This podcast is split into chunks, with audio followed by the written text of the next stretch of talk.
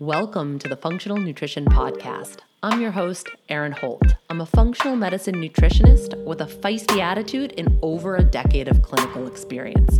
I work with women all over the world through my online programs, and I'm also the founder of the Functional Nutrition Academy, a 12 month practitioner mentorship where I help other nutrition pros level up with functional medicine methodologies. I've got a bone to pick with diet culture and the conventional healthcare model that are both systematically failing so many of us. Creating a new model is my life's work, and this is what the show's all about. Please keep in mind this podcast is created for educational purposes only and should never be used as a replacement for medical diagnosis or treatment. If you like what you hear today, I'd love for you to subscribe, leave a review in iTunes, share with a friend, and keep coming back for more. Thanks for joining me. Now let's dive deep.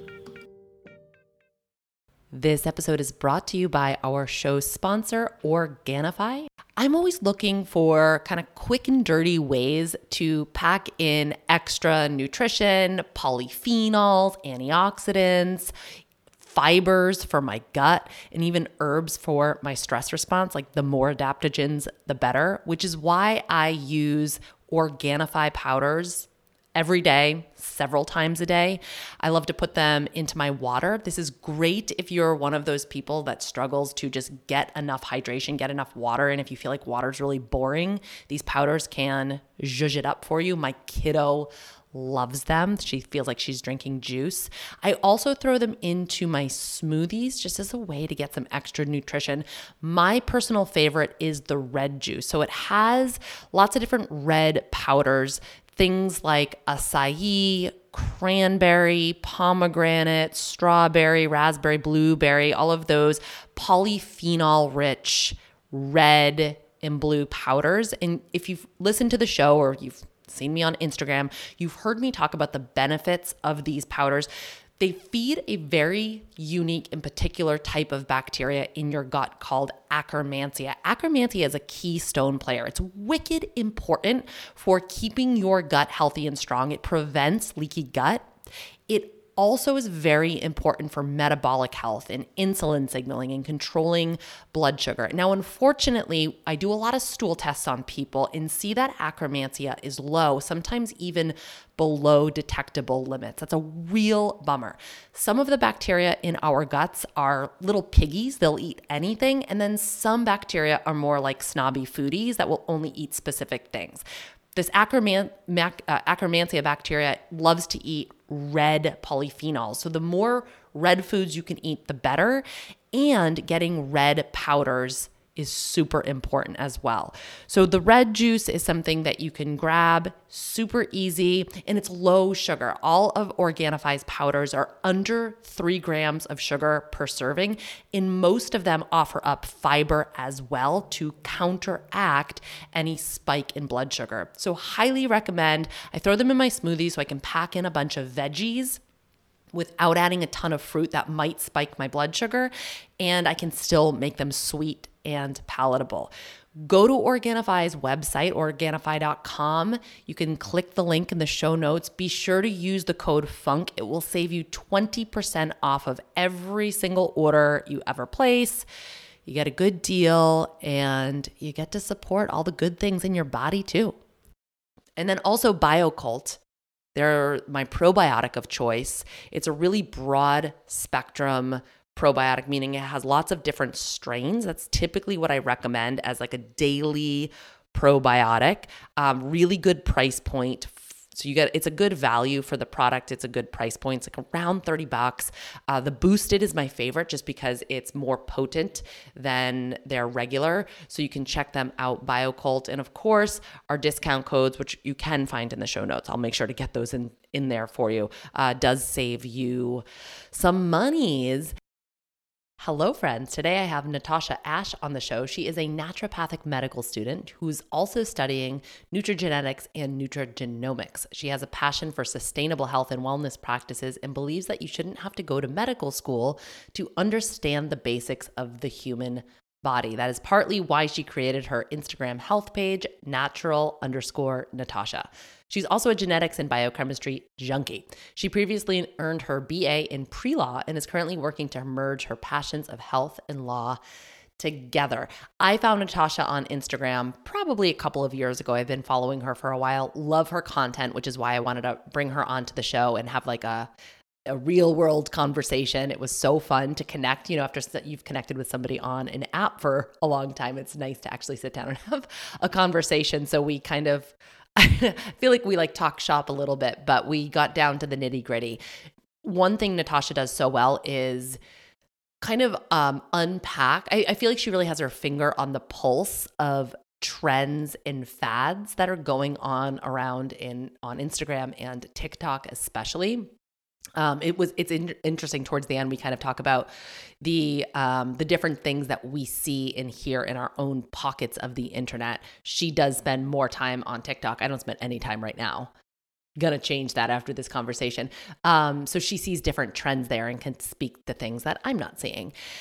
But we're to get into three specific things parasites parasite cleansing food combining and alkaline diets. That's what we're really honing in on on this show. And between the two of us, we've tried everything, all the fads, and we're two girls who are talking about this knowing that we've experimented with a lot of stuff so we get it but we're also two girls who know the research and we've worked with actual human bodies and what we want you to walk away from this conversation with is three three takeaway messages. One is that your body is not something that needs to be perpetually purged.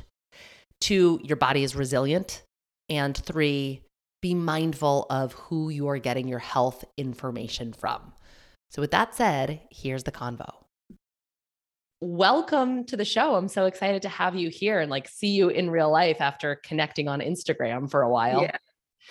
Um I wanted to bring you onto the show because I love the content that you create. Um, as a naturopathic medical student, you provide a lot of really informative you you create a lot of informative posts but you do it in a very entertaining way i know that's like not always easy to do i i think i gravitate to your your stuff so much because like i can hear you talking when you write you know what i mean like yeah. One of your posts was you said rotate your greens. Spinach and kale got y'all in a chokehold. yeah. It's like, you know, you you it's like such good information, but it's such entertainment too. But I especially love that you really kind of go after different trends that we might see on the internet or on social media, like health trends, and you kind of bust it apart. Or like, I don't want to say you go after it like to try to disprove it, but you bring a lot of evidence based research to the table to be like, is there really validity or is this kind of a baseless fad that we shouldn't be paying much attention to? Right. So we're going to get into that today. I'm super curious though, because you have your undergrad in pre law. So when, mm-hmm. like, what made you switch into medicine? So I, I didn't like really switch pre law and health are something that I want to combine together.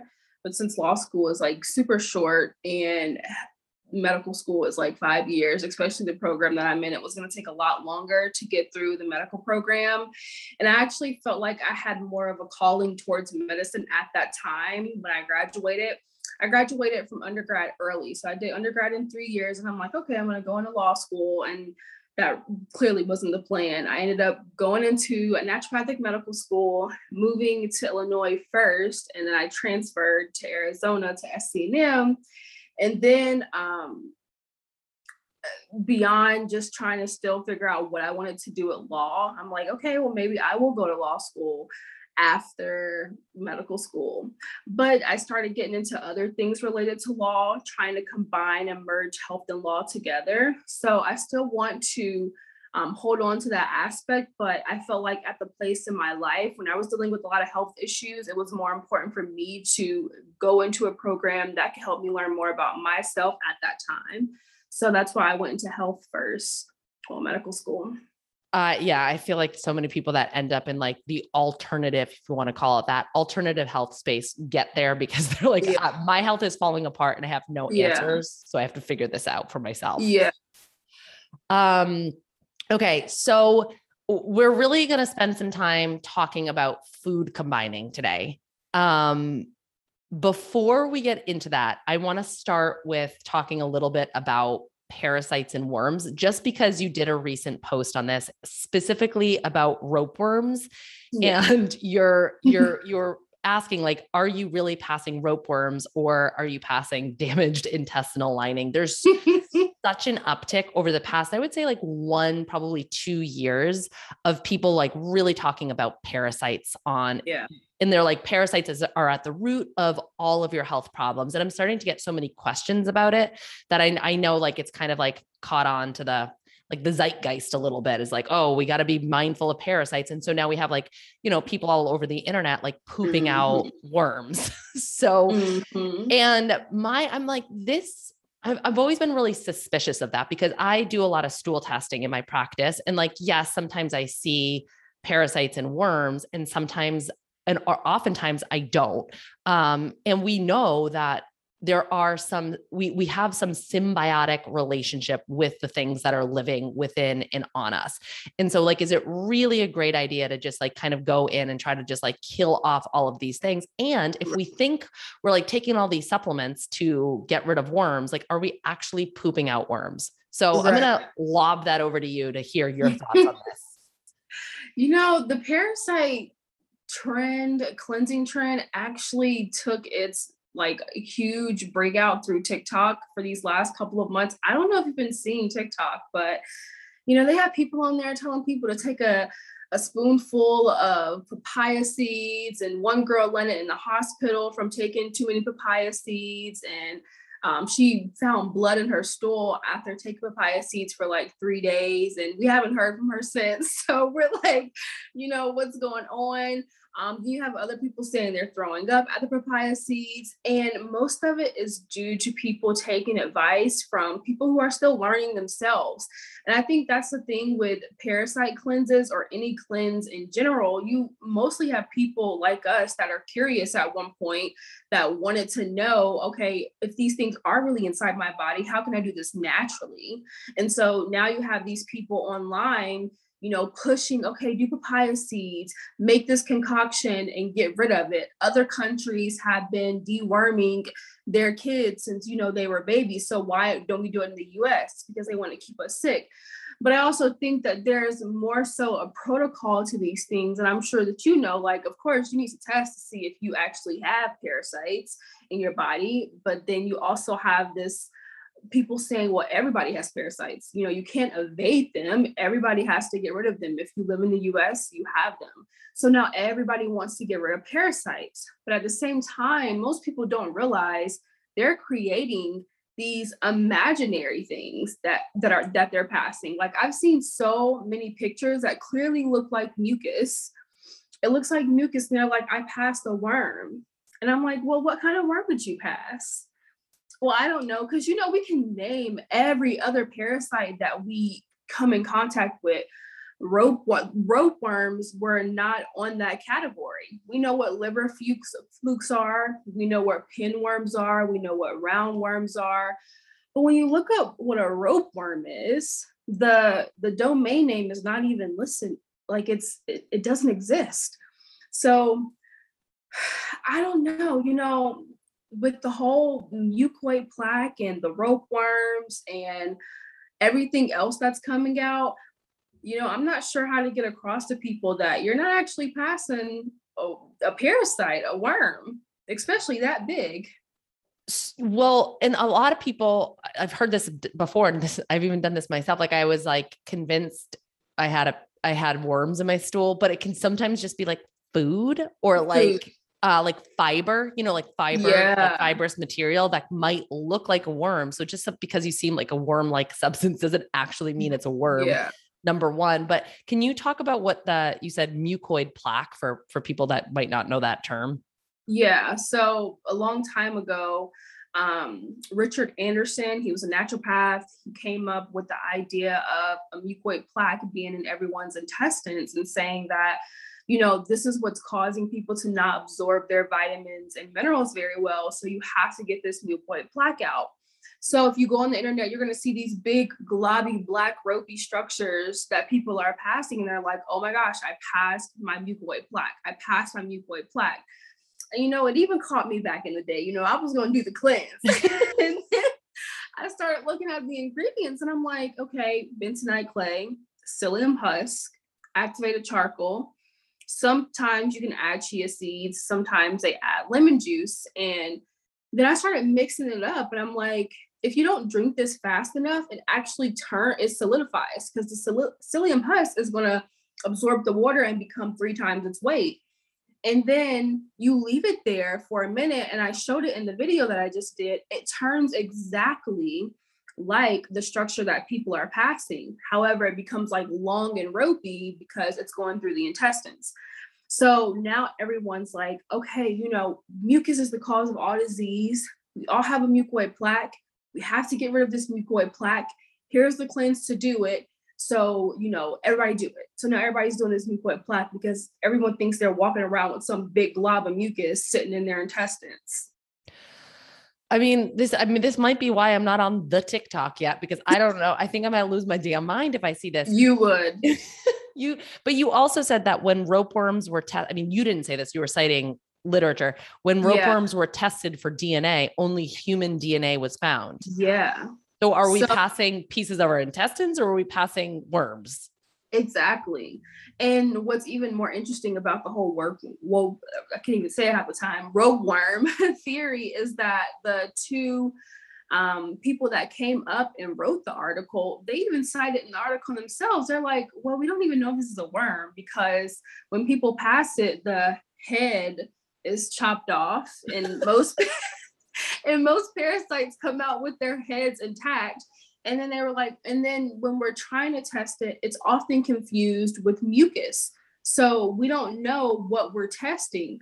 And if people took the time to actually read the life cycle of the ropeworm that these two people wrote they would realize that this thing doesn't even exist because they start off and they say the ropeworm lives its entire life in the human body. And then it just grows and grows and grows. If that was the case, why don't we see this more clinically?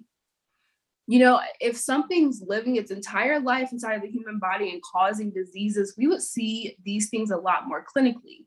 So when they did test the ropeworm, they found that it was literally 99% human DNA, which means that you're not passing a worm, you're passing parts of your own body.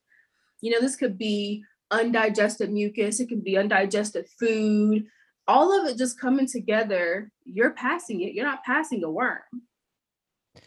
And I think you, I think you, you really like hit on something when you said this obsession with um like cleansing or you know mm-hmm. like it's like it's like an obsession with cleanliness almost like we feel like inherently like our bodies are like dirty we have to like yeah. rid ourselves of these things and i just don't know if that's like a healthy attitude to really bring to when we're thinking about our bodies to me it contributes to orthorexia. Like so many people are so obsessed with being clean and they are creating imaginary diseases and imaginary things because they want to be as healthy as they can be but there's illness in trying to be so healthy. You know orthorexia is not healthy. And most of the time people go into these cleanses and they have no idea what they're actually cleansing out most of the time people go in and they don't have any baseline idea of you know where their body stands they're just blindly doing these things and that's not healthy and I think there's like a middle ground here from what you're saying in this obsession with like cleansing, cleansing, cleansing, cleaning, cleaning. And then the sort of conventional idea of like, you don't need to worry about detoxification. You've yeah. got a liver, you've got kidneys, you good. Right. And yeah. there's like, there's a middle ground. There is a middle ground because we still have to support our detoxification organs. It's not like something that we just, oh, yeah, I have a liver, it detoxes. Okay, I'm just still going to damage it. You know, we still have to be mindful of that and still support these organs. But there's beauty in understanding this balance that you're saying. It's you shouldn't have to fear that you're going to have to cleanse your body every second of the day. Like even in one of these latest threads, I saw this young lady saying, "I have to deworm my entire life. I got generations of parasites in me." And and this type of misinformation is fear mongering. it's like if you don't need a, a parasite protocol, why are you doing it every day? That is, yeah. That, I mean, I think that just really does more harm than good physically and yeah. mentally. Um, but I it really reminds me of back in the day, like my raw food vegan days back in like I you know. Too. You that, too. there was this, um, and I was like all in. This is probably mm-hmm. my, I would say like my mid 20s, early 20s, maybe. And um, there was this uh website called 30 bananas a day and like I was like big into like fruitarian at one point, and I just like yeah. bought into it. And this, I also had like a raging eating disorder at this point. So this was a, yeah. I think this was just one way to be like, well, other people are doing these really disordered behaviors and calling it health, so I can hitch my wagon to that and not have to like self-identify that I actually yeah. have a, a real problem. But I remember like trying to eat nothing but 30 bananas a day and like thinking wow. that anything outside of that was unhealthy or um, there was like a big like fruitarian so like you would only eat fruit you wouldn't be able to eat fat it was like all fruit and i would felt dirty if i was doing anything other than that because i had to be like constantly cleansing my body and i just yeah. look back and i just oh i feel like so sad for myself because it was such a like I, you have no life if all you're eating is fruit like, you're not living a life. Um, but that kind of brings me because brings me to the food combining conversation because I remember reading, um, you know, I was into dieting like since like eighth grade. I remember in high school reading a Suzanne Somers diet book, and uh, and she was talking about food combining. And that was like the first time it was introduced to me. This concept was introduced to me. And she was like, you have to eat fruit alone. And I'm like, I never stopped to be like, why am I taking advice from Suzanne Somers? I never once said I think of that. I'm just like, oh, a new diet, cool. But cool. you had to eat fruit alone and it had to be 20 minutes before all the meals.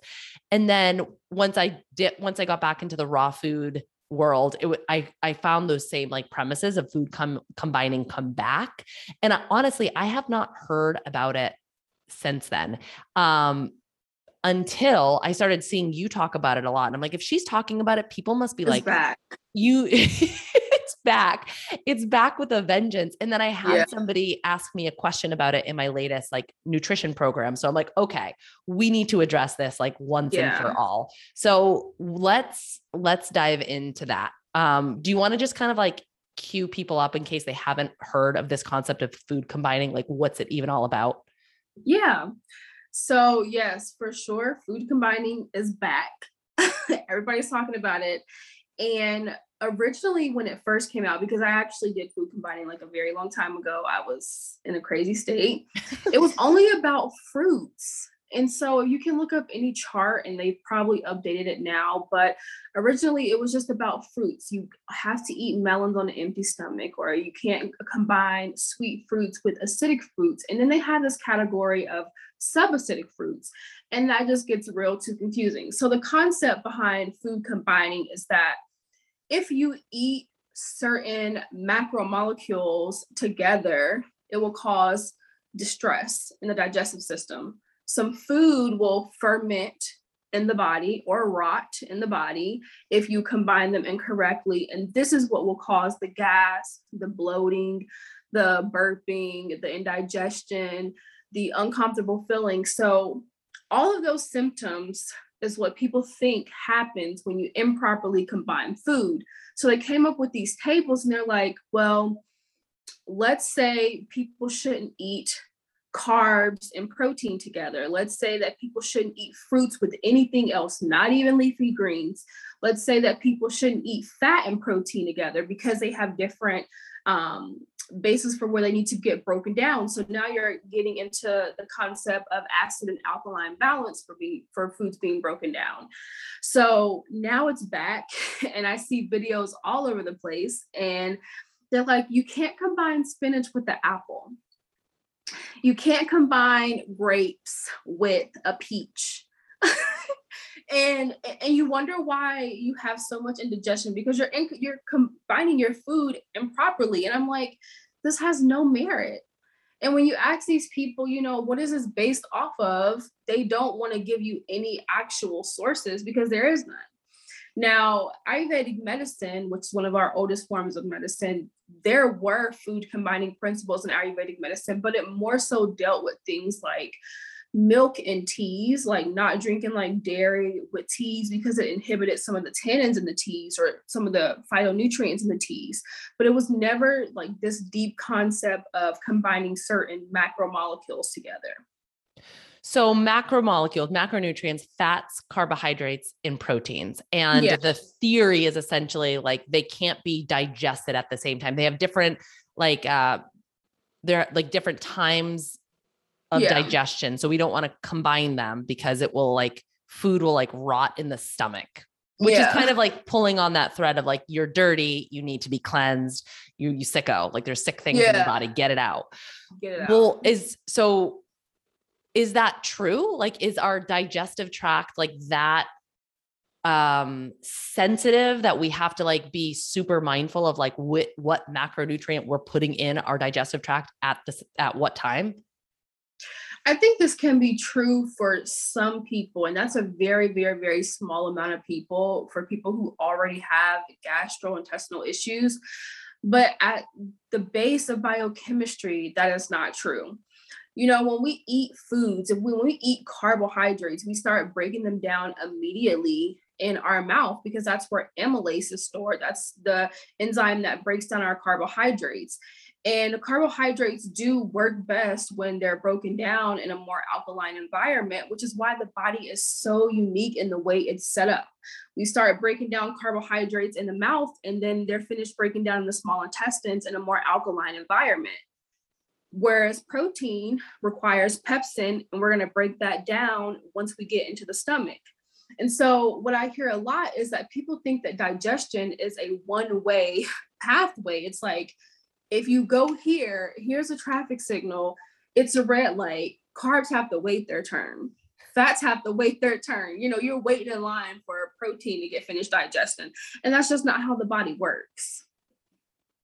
It it's like when you really break it down and just like think about it from like a logical perspective, like we probably wouldn't have made it very far. No. If we if it was that, you know, if it was that like, I don't know, sensitive, I guess. Sensitive, yeah.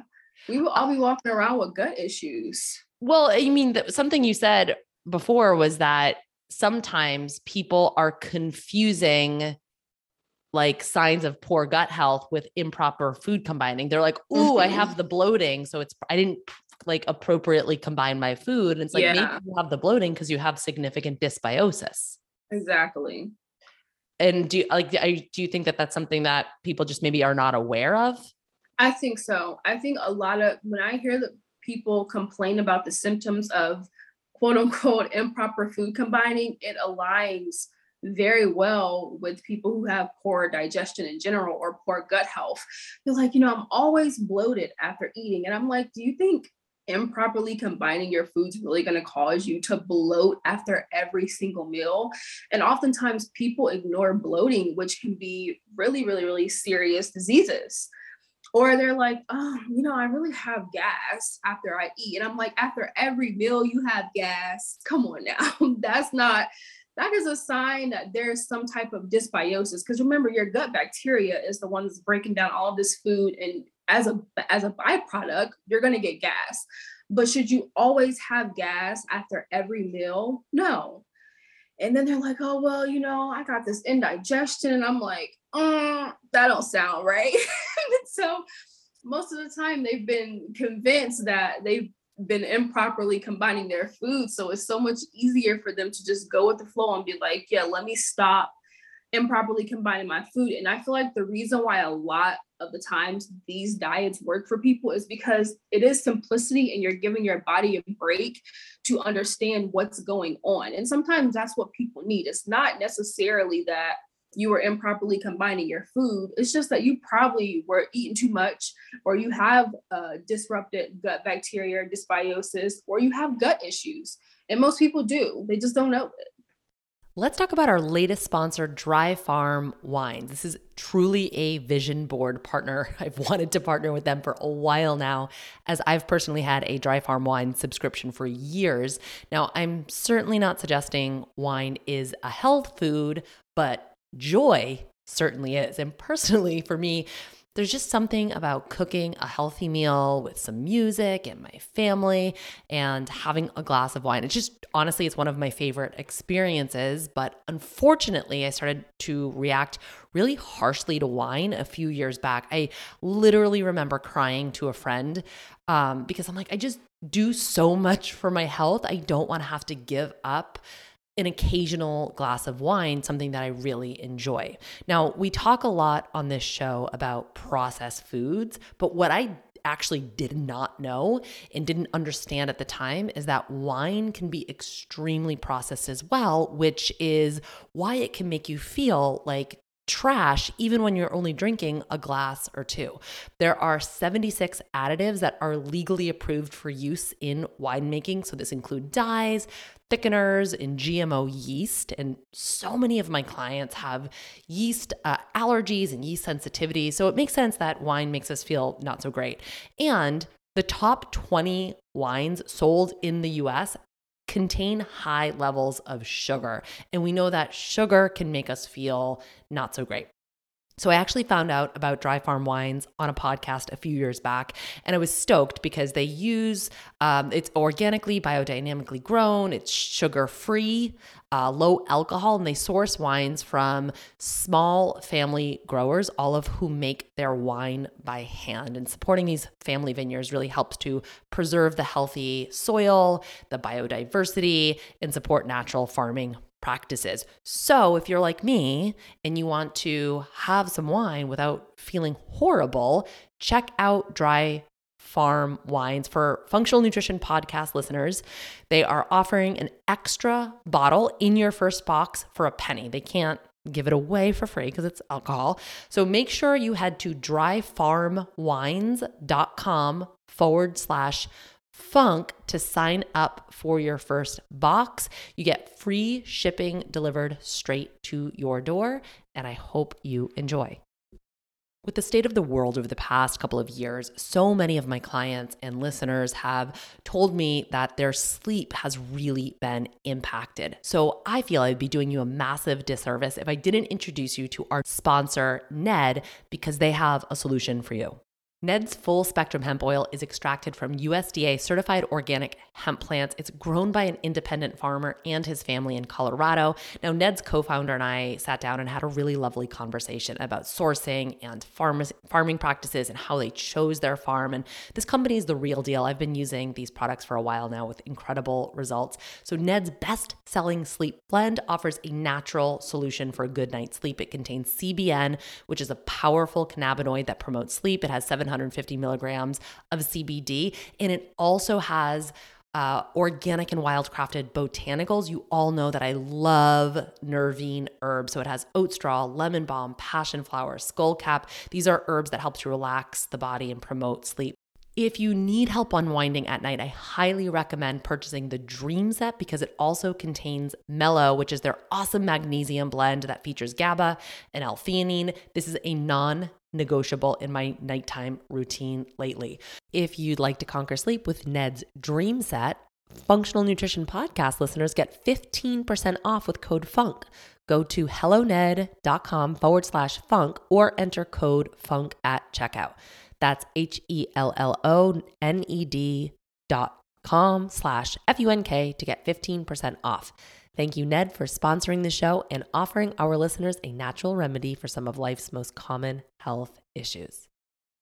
Yeah, I mean, I see that so commonly is, you know, whether it's like, um, you know, low stomach acid or low pancreatic enzymes, yeah. you know, and that's going to contribute to indigestion. That's going to contribute to like feeling like food sits like a brick or bloating or just uncomfortable like food is like sitting in your gut yeah. if you don't have the appropriate um like eh, you know gastric juices essentially to break those things down yeah. and i see that i mean because like we can see evidence of that on lab tests like i see that that's happening very commonly and i just i feel like we I, I this idea of like improperly doing something it creates so much stress and resistance in our brain when it comes to food and people are already stressed out about the right way yeah. to eat so to add all like this all these other layers of rules it's like that's chaos it's chaos it's more barriers and you notice people are tired. Like they're like, it's something new every single day. And so a lot of people have actually appreciated that I've, you know, when to start breaking down the myths of food combining and all the other myths in the the holistic health community because I've done every single one of them. Like when I first stepped into this, when I first like got my mind together and I'm like, oh my gosh, the government's trying to kill us, you know, let me get let me get, get it together. I did everything the alkaline diet, the alkaline water, the food combining, the detoxes, the cleanses. And food combining was something that I was actually super passionate about, even though it really didn't work for me. Like now I'm thinking about it, thinking back on it, I'm like, what did it do for me? I didn't really have any issues with combining fat with protein or carbs with protein or eating my fruits with leafy greens. In fact, that's something that we should encourage is eating fruits with leaf, dark leafy greens because the sugar in the fruits. And so I don't think that's something that a lot of people take into account is that we, when we do eat fruits, yeah, half the time we're juicing them or making smoothies out of them or we're taking the fiber out of them that we can't blunt this sugar absorption and we need to add leafy greens in there. And so it's just blanket advice all around the corner and it's stressful.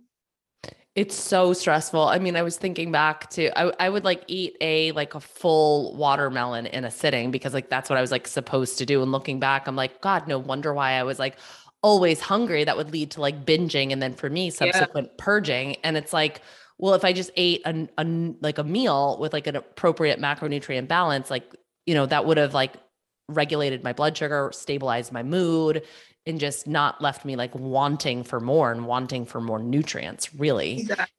So the alkaline thing, you've touched upon that a couple of times. I would love to hear because this is something that I, I feel like I hear a fair amount questions about like acid alkaline. So I would love to hear your thoughts on all of that. Yeah. Oh boy. I have some big feelings about it, but I would love to hear yours.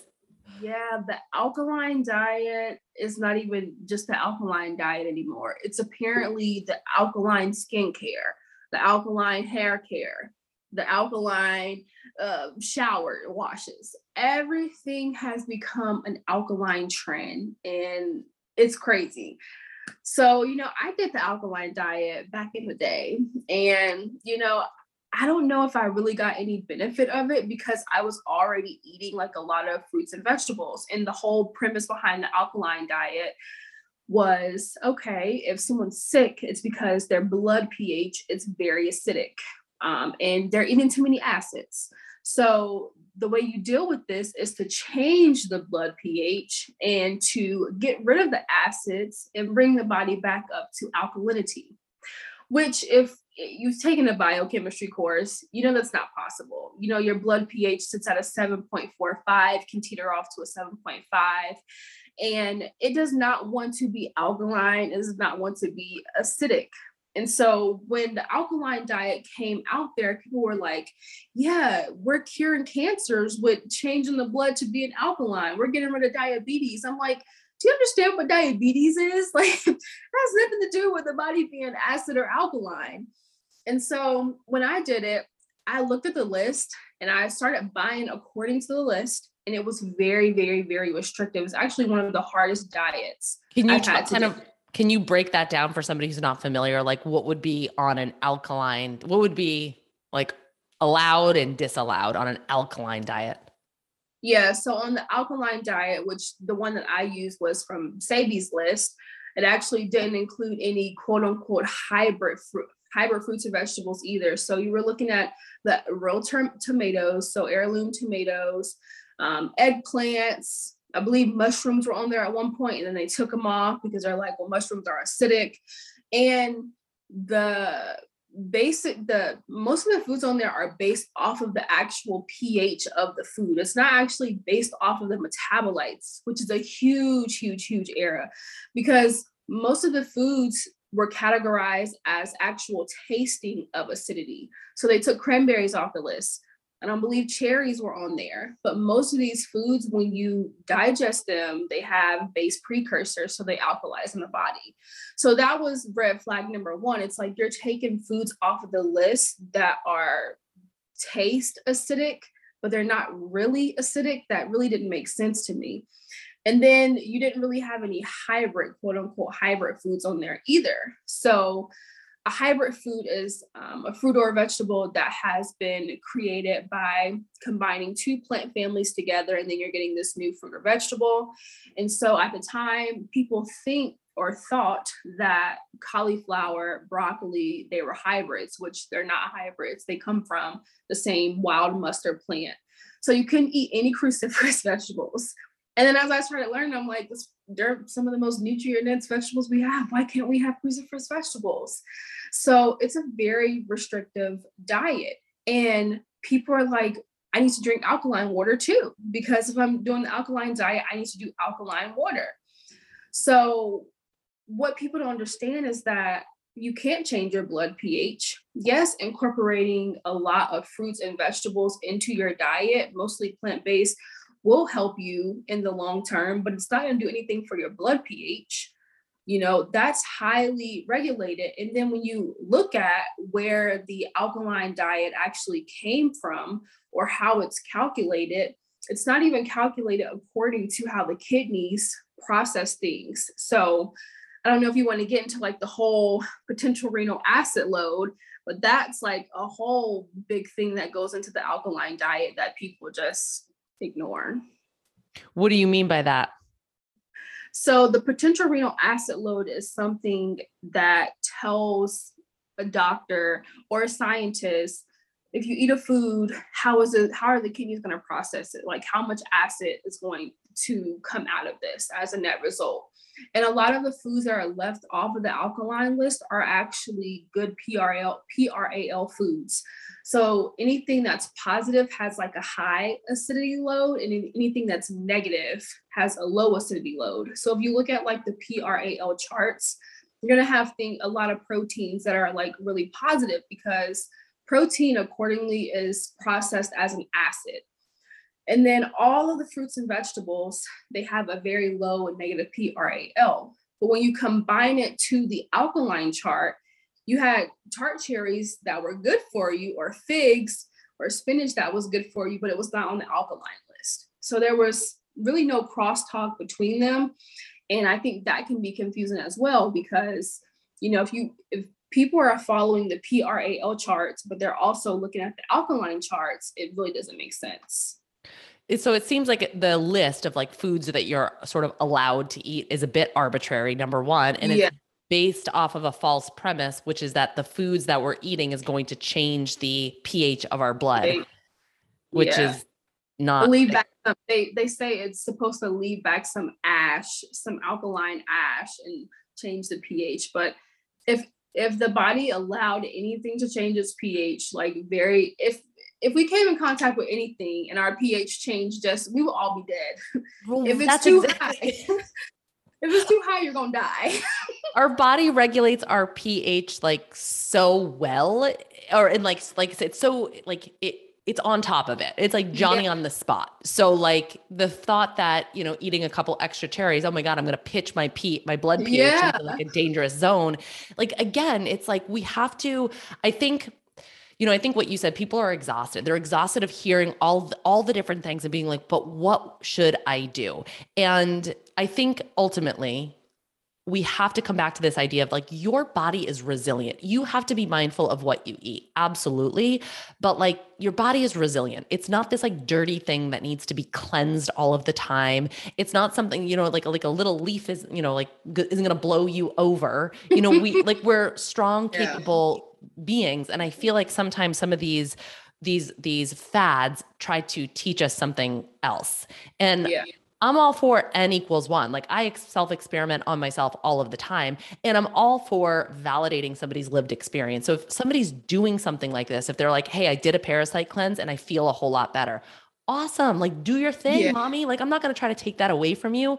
Or yeah. somebody's like eating one of these diets or food combining and feels great. That's amazing. But I just feel like when, when fads kind of spread like wildfire, people feel like, oh, that's what I should be doing because everybody on TikTok is doing it. Like, that's, I think, what you and I are trying to kind of unpack and be like, do you really need to be doing this?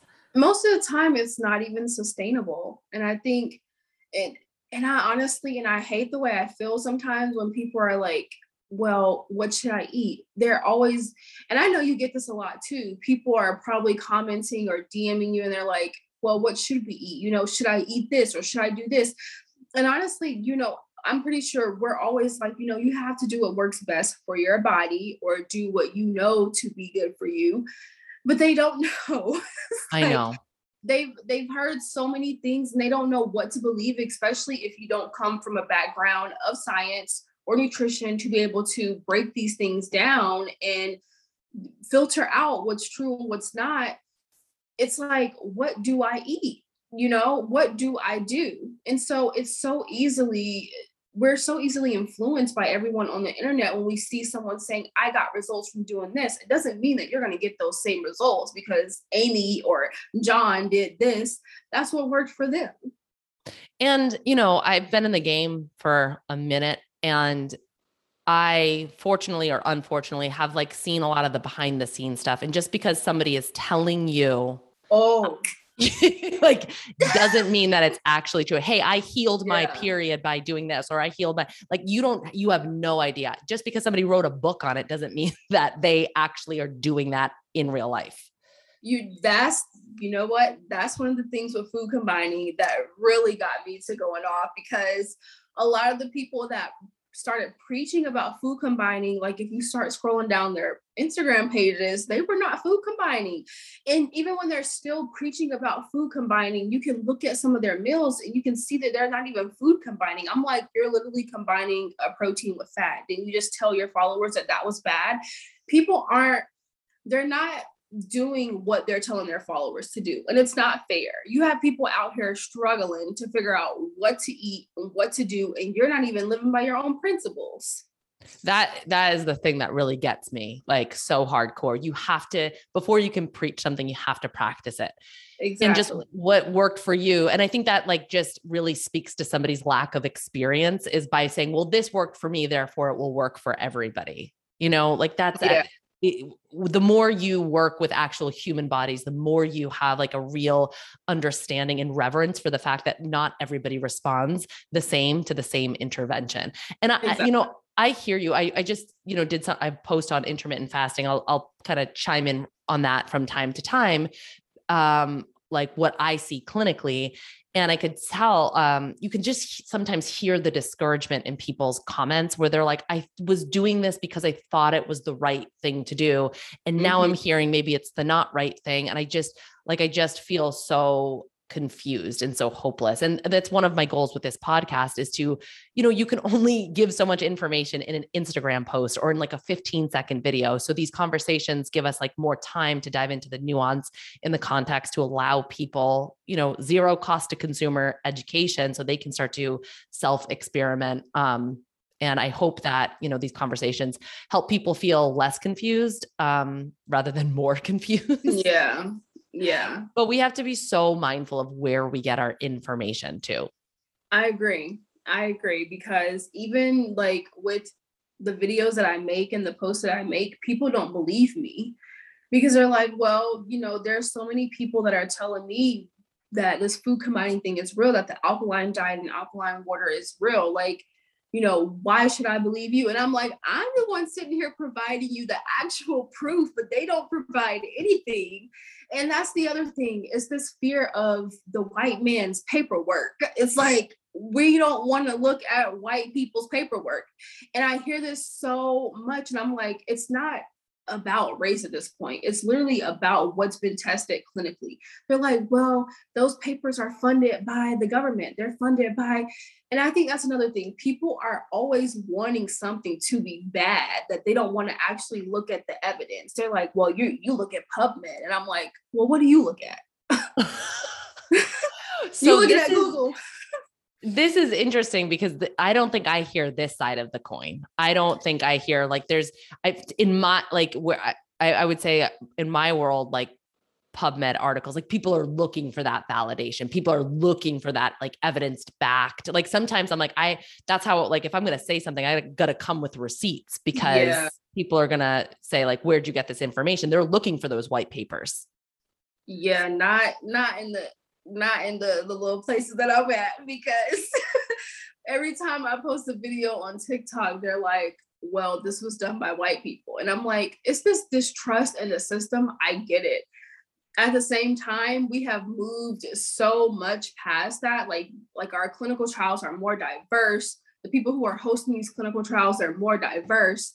And it's real evidence. Like you cannot refute that at this point. Now, I had a professor that told me at one point 90% of the stuff that you do in medicine is going to be off lived experiences, and 10% of it is going to be from paper.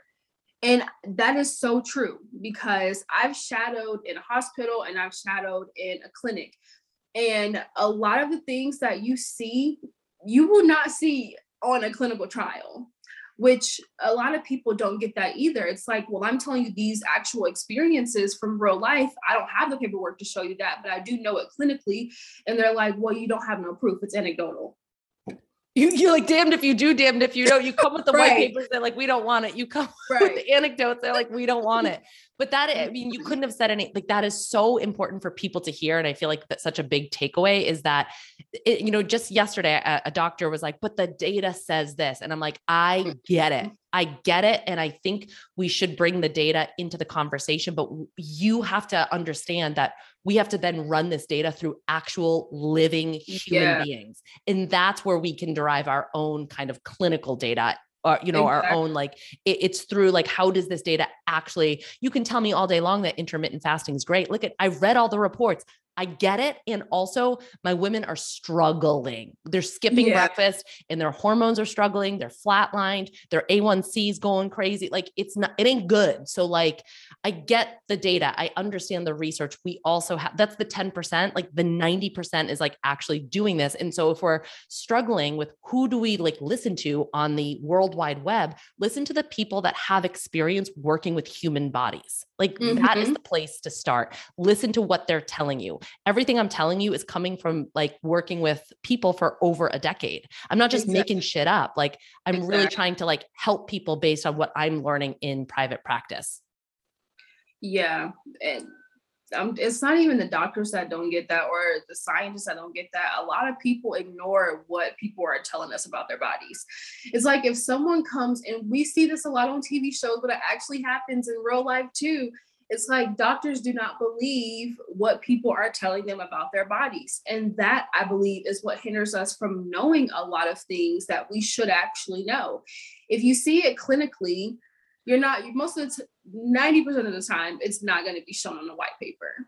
And so now I think that is the gray area with a lot of these cleanses we're talking about, like the parasite cleansing and the, the food combining if you go and tell someone, well, you know, there's no actual clinical evidence that show what you're talking about, about food combining or parasite cleansing, they're like, well, that's because they want people to stay sick. You know, there's not going to be any papers on this because they want people to stay sick. And I'm like, well, have you seen it clinically? And obviously not, because you're just some random person that's been doing this stuff at home. You don't even work in the clinic. It's like you haven't even seen it clinically. And then so now you're at this crossroad crossroads with them where they're constantly promoting these things and you have so many people believing them like i don't know if you've actually looked at these pages that are promoting these things but they have tons of followers and it's really hard to convince these people that follow them that what they're being taught is incorrect. But like many people and i'm pretty sure like yourself you had to learn by yourself down the road and probably after you damaged yourself you know, to be honest with you, like if somebody had been like, hey, eating 30 bananas a day is probably not a great idea, I would have been like, yeah, I'm going to do it anyway, though. But there's this like tribalism, you know, like one yeah. of my mentors always says, like, we look to people that have the most influence, the most followers, yeah. and we give them the power versus the people with like the experience that can maybe talk about like context and nuance. And it's not yeah. so like, you know, you talk about this a lot with like carnivore diets or vegan diets. People are like, go hard, go hard, go hard. You're doing it wrong, go harder. And it's like, who are you who, to be giving advice to anybody? And, and to tell me that I did it wrong. Like I see so many people that come off of the vegan diet. And now that like I'm in this field of genetics, like seeing how certain people respond to different diets based off of their genes, their single nucleotide polymorphisms, I'm like, goodness gracious, why are we promoting one diet? Like if you want to be carnivore, good. If you want to be vegan, good. Keto, paleo, Mediterranean, vegetarian, do it. But you should not be preaching diet dogma like it's the end all be all. Like I've seen people their teeth starts decaying when they go, go vegan even if they are doing it correctly. That's not the diet for them. And that's what people don't understand. They're looking at these things from the outside in and they're like okay we have to save the animals. Save yourself. Save yourself first. You're dying oh man, I've definitely tucked into that before on the podcast before, and I'm I'm right right there with you totally. Well, we're coming up on the hour. I don't want to chew up too much of your time. I super appreciate this conversation. I want people to go to your page so they can learn a lot more. So we will link it up in the show notes. But for those listening, can you just tell people where to find more of you? Yeah, so my Instagram is natural underscore Natosha, and Natosha is N A T O S H A.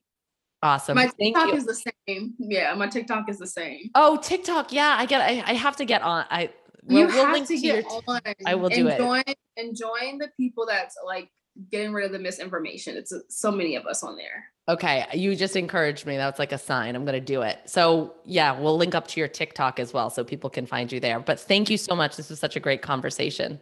Thank you for having me.